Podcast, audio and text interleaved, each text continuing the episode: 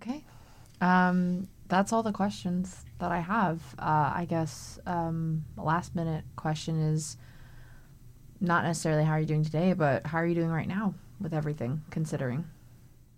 Little shook to the center of my core that I went into this much detail about hospital visits and all this personal stuff, but also happy that it's out there because the fact that I'm able to say it into a microphone with other people in the room and just talk about it shows me that I'm through I'm not necessarily beating it, but I'm keeping a handle on it and just being able to talk about it for me personally is a huge step in my own personal growth and self-care and I'm so happy that I ended up doing this even though it may have been potentially nerve-wracking in the beginning. So thank you.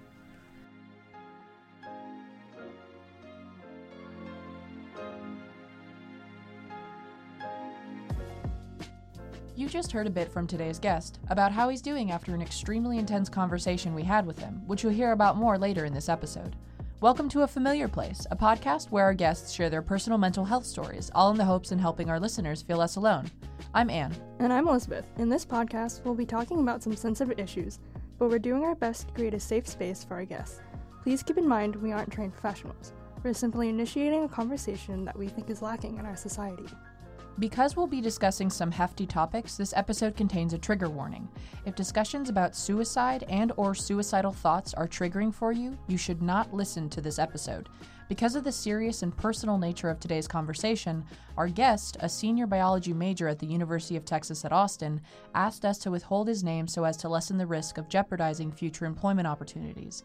Due to the stigma that persists around mental health, something that we as a team are actively trying to face, we'll be referring to him as K throughout the episode.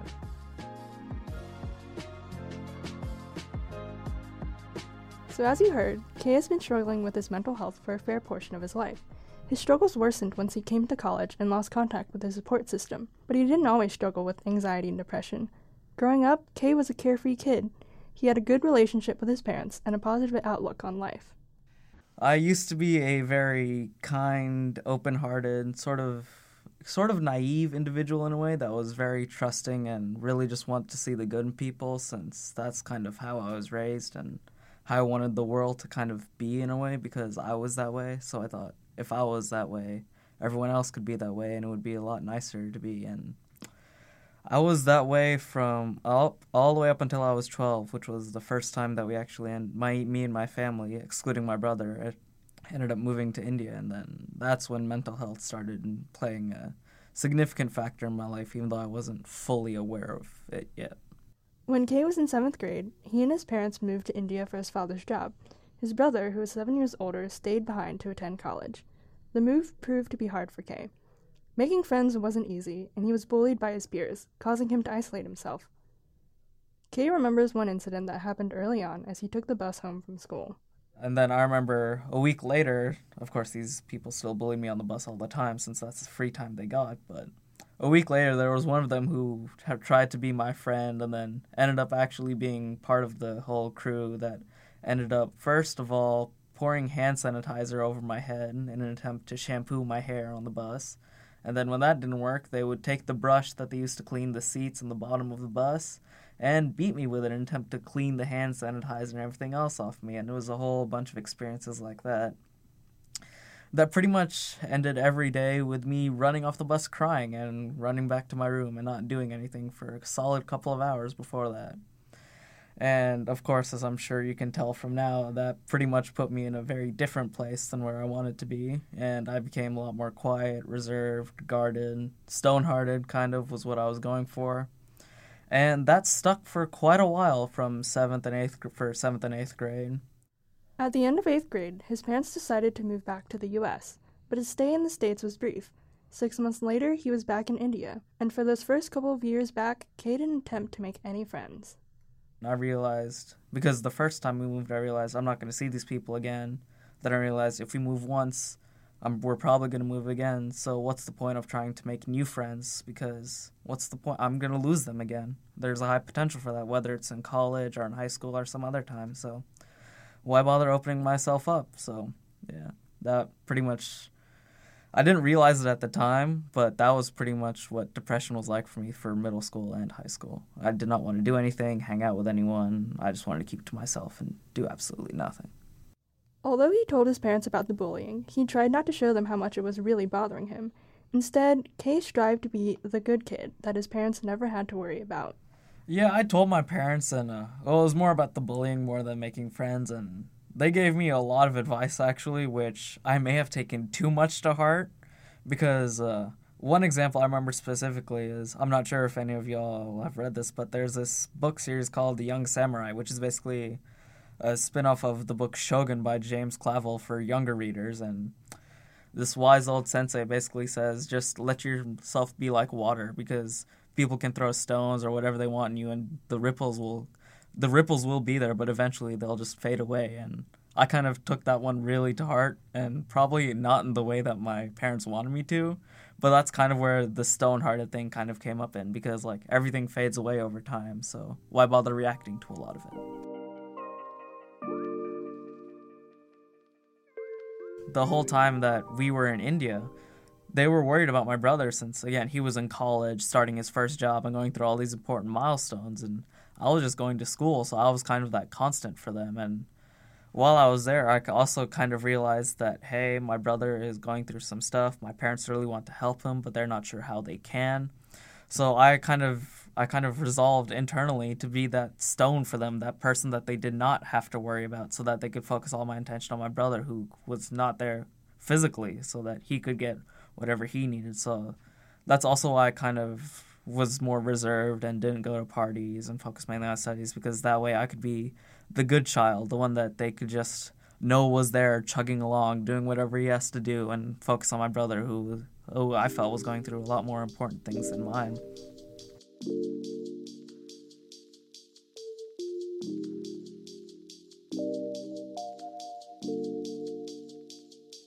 Kay attended a small international high school in India. His class consisted of a grand total of 10 people, and that's before they split into smaller groups for electives. As a result, he was forced to get to know and interact with everyone day in and day out.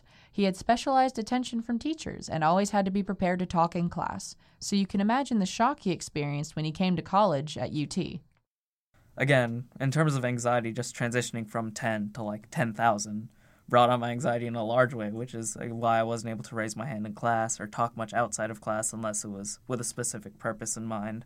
I'd always try and just get to the root of the conversation as quickly as possible so I can just get out, go back to where I was comfortable, which was my dorm room. And for my first year, I really did not spend a lot of time outside of that dorm room just because that was the one place where I felt safe. I didn't have to talk to people. I could just do what I wanted, be who I wanted to be without fear of being judged. And yeah, and then every time there's a new professor who you have to get to know, and then there's the fear of new people who will again make the may or may not make the same judgment of oh look at that kid he's so stupid he may, he raised his hand he doesn't understand oh he didn't do the reading I don't know what's going on with it maybe he's just not worth talking to. When it comes to UT it's just like there's a whole bunch of faces that you just don't know and you don't know how they're gonna react to you asking question or how they'll judge you whether if they will judge you and it's just quite nerve wracking, or it was quite nerve wracking for me to just even contemplate the idea of raising my hand up in this class of full of just unfamiliar people who, and I had no idea what their experiences were like, what their knowledge base was like, whether they were better than me, whether they didn't know anything. So it was just really hard for me to kind of come out of my shell again after forcing me to do it three different times middle school, high school, and now in college. So yeah. The anxiety and stress of transitioning to UT led Kay to fall back into old habits that he had in high school, mainly falling into the role of the smart friend. This led to surface level friendships focused around studying rather than the development of deeper connections. I'm pretty sure that all the UT students know that they place you in a FIG. I'm not sure if that's still a thing, but it's like a first year interest group where it's basically just you and a small group of students that's meant to acclimatize you to the larger UT population. And within that fig, I still kept my reputation as the smart guy who's willing and ready to help. And it was a way for me to get to know people and made me feel like I wasn't alone, but and I did get to know them on like a superficial level, but looking back on it, it was really just it felt like everyone was just using me for my brain mostly and kind of getting to know me as kind of like a byproduct of again using my brain and that was what I thought was were friends at the time. But really, after that first semester, it was they pretty much disappeared off the face of the earth, and I did too, kind of. I mean, I still see them around on campus, and I recognize them, but it doesn't seem like anybody recognizes me anymore. But again, I was back where I started in high school. No new friends, again, classes that were difficult, and then it was just really difficult for me to make friends and open up to people still. So that pretty much brought my depression back, and uh, albeit not in a much lar- it comes back in a much larger way, but that was again the onset of depression. At the end of his second year, Kay's parents returned to India. Instead of being half an hour away, his parents were now halfway across the world. This disconnect caused Kay's grades to plummet. The problem with that was throughout the first throughout my first 2 years, I would come home every other week. So even if I didn't have any friends or was anxious in class, home was like my refuge kind of even from my dorm room just because my parents were there and they were that constant that I was kind of missing. So again, that really didn't motivate me to make friends at all, just because I knew they would always be there. But then once my parents moved, it was again right back to square zero, and that was when depression really hit. Just because I thought they would be there for me, and even though I knew they weren't there, I still wanted to be that stalwart stone child for them. But I couldn't do it anymore, and that's when grades for me started to slip and that mindset continued for a while. And whenever my parents would ask oh how are you doing? I'd always just say i'm fine. Grades are fine. Everything is just fine. Don't worry about me. I'm doing fine. And they bought it for quite a while to Kay, his subpar grades and failed classes served as a way to push back against his parents for moving so far away from him. Of course, granted, I was also trying to process the emotions of them leaving, but there was also a small part of me that said, "Ha, this is this is what I'm doing now since you left and this is what you seem to value and I valued you and now you're not there so let me try and chip away a little bit at what you value. Despite his worsening struggles with grades and mental health, Kay kept up the facade of being the perfect son and the perfect student, digging himself into a deeper and deeper hole. But there was one thing Kay was having a hard time escaping from. Any pre med student will tell you how crucial the MCAT is. And as a bio major hoping to become a psychiatrist, it was important for Kay to take and succeed at the nearly eight hour long exam. It quickly became one of his biggest stressors. But of course, I had to take the MCAT, which was a struggle. Ooh, it was a struggle. And speaking of it being a struggle, in terms of complete honesty, I studied for it three different times and I backed out of it three times just because every time right before test day, I took I did all the tests, I took practice exams, but right before the week before i just got so anxious that i was pretty much putting all hopes of my future in this one test that took that t- that takes 8 hours out of you every single day and it's just i could not handle it i mean i knew i had studied the material it's just my brain could not handle it so i backed out of it every single time and i still told my parents that hey i took the mcat it went well as the semester came to a close Kay realized that the support system he had developed through his connections on campus would leave once graduation came around. This next portion might be triggering to some listeners. The stress of lying, the loss of graduating friends, and the pressure from impending finals and yet another MCAT brought Kay to his breaking point. Two days before his first final, Kay attempted suicide. But Kay stopped himself from going through with it and he eventually crawled back into bed. The next morning, Kay immediately called the Counseling and Mental Health Center at UT, and with them helped check himself into Shoal Creek Hospital with Seton Behavioral Health Care. Now's an important time to note. If you're feeling suicidal, you can call the National Suicide Prevention Lifeline at 1 800 273 8255. Or if you feel more comfortable texting, you can text the crisis text line at 741 741. Kay stayed at Shoal Creek Hospital for three days. It was during this stay that Kay began to realize the importance of being open about his problems and confronting them. Kay has already spoken about the anxiety he experiences when confronted with talking to new, unfamiliar people, so being at a hospital was difficult for him. But he soon found activities that helped him. I didn't know anyone, and I was still kind of shell shocked and nervous, but this one woman just came up to me and she was so happy and open and she asked me if I wanted to call her and I said, sure, because I hadn't done coloring since fifth grade. Since after fifth grade, I realized, hey, I'm not good at art. I don't like doing art, so I really would not like to do art anymore. But here I am in Seton Behavioral Hospital, and I'm just coloring in this diagram that's I was a window or it was a geometric pattern or something. I don't remember, but I'm just sitting there coloring, and it's oddly relaxing and therapeutic and comforting just because I don't have to think about who else is there, what I'm going to do next, what's going to happen next. I can just focus on coloring in each little square or segment, one little piece at a time. And I remember I spent some time just drawing lines and kind of like making mazes and seeing if I could go from one end of the maze to the other.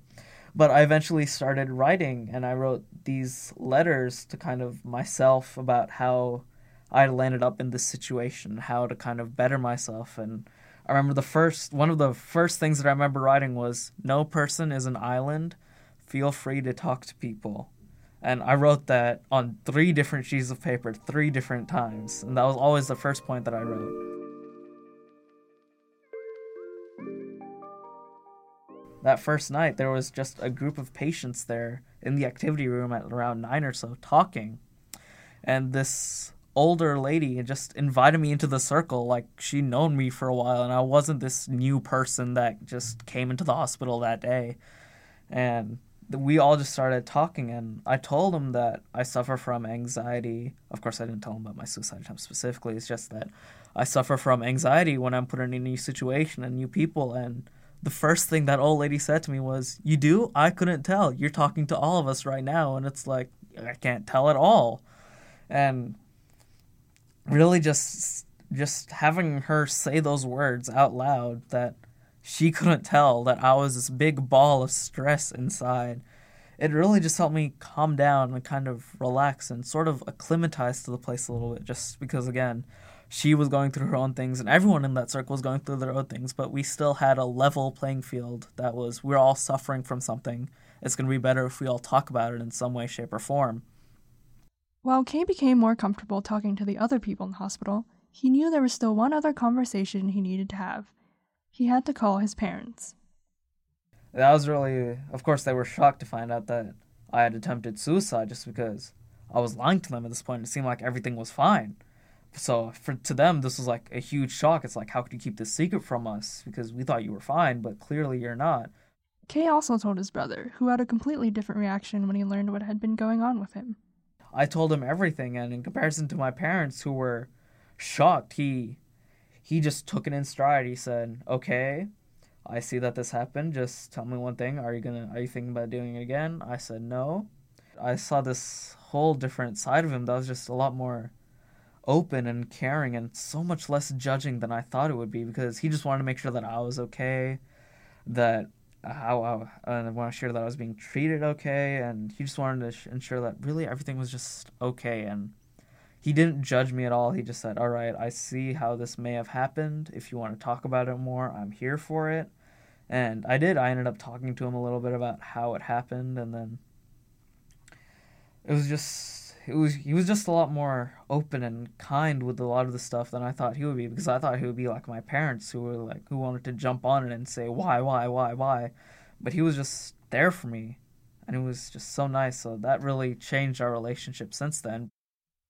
Through talking with his brother, Kay realized he wanted to replicate that relationship, that closeness and openness his brother had with their parents.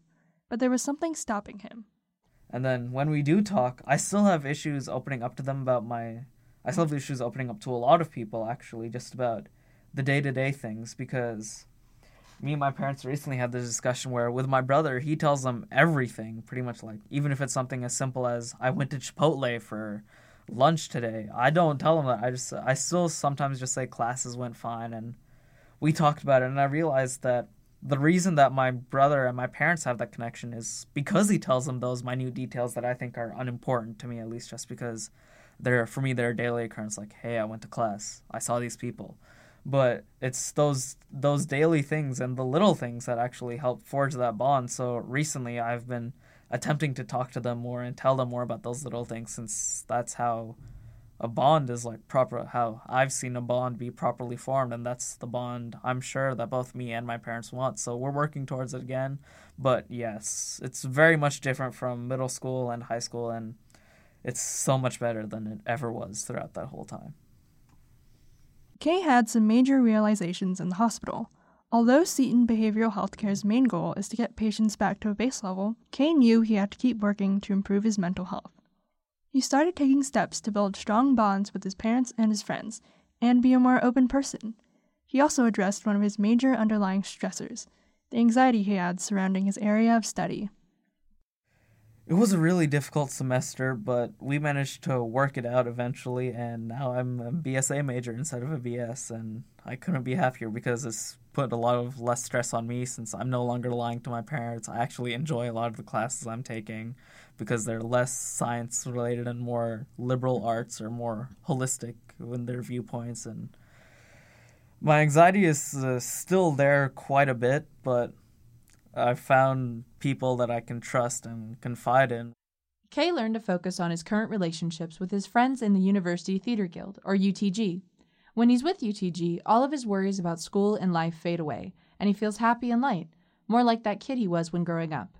Everyone was just so open and welcoming. It it gave me a sense of comfort that I felt I'd lost, and it was really just made me free to be myself and that and kind of come back to that person I was before all this stuff happened in middle school and kind of regain that kind, sort of naive person that I kind of was, who was trusting and ready to believe of the best in people. And every semester since then it's just I had learned more about these people and it makes me want to open up to them more and get to know them more and work with them more and every semester when a show wraps it's just I miss them so much and I really just can't wait to see them again at the next semester just because believe it or not, however cliche it is, UTG has pretty much become my second home, and I cannot thank them enough for all the stuff that they've done for me, knowingly or otherwise.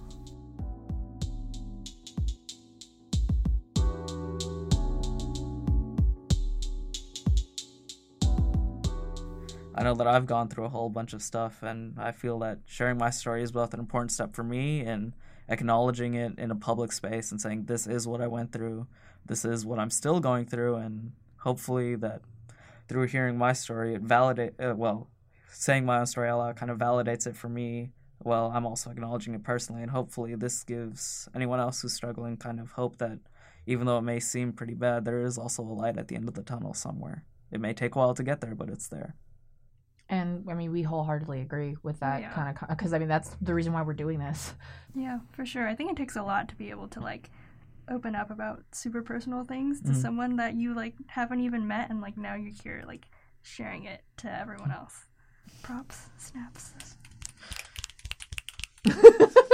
Thank you. Um, yeah. Okay.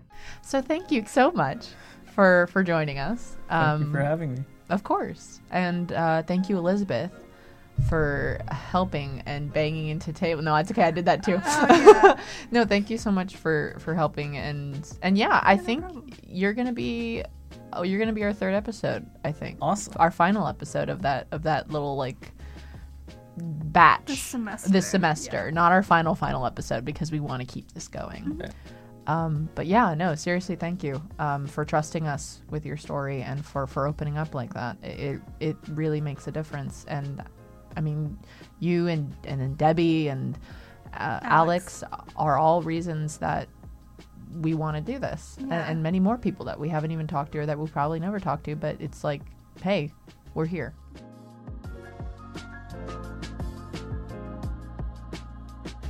For everyone listening to this, know that if you're going through a hard time and need some support, it's out there. So, again, if you're feeling down or in need of help, please don't hesitate to reach out to a mental health professional or call a helpline. The number for the National Suicide Helpline is 1 800 273 8255. A Familiar Place is hosted by Elizabeth Wong, Anna Kate Hutton, Shelby Stebler, and myself, Ann Morris. This episode in particular was edited by Elizabeth Wong and Ann Morris. Thanks to Lakey Inspired for his use of his songs Distant and Last Nights. His music is licensed under a Creative Commons Attribution license. You can find his music on SoundCloud or YouTube at Lakey Inspired. And be sure to follow us to get regular updates and find out when we post new episodes. We hope this podcast has helped you in some way today and hope you continue the conversation elsewhere. Thanks for listening, and we'll see you next time at A Familiar Place.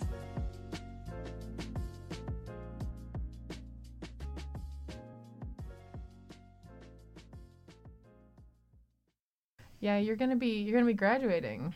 Yep, next semester. Kind of wish I didn't, but eh, gotta get in the a real world sometime. I mean, Elizabeth, you're graduating yeah, I'm this also a semester. senior. Guys, you got any like parting words? Any parting words of wisdom? Oh no, I have no wisdom whatsoever.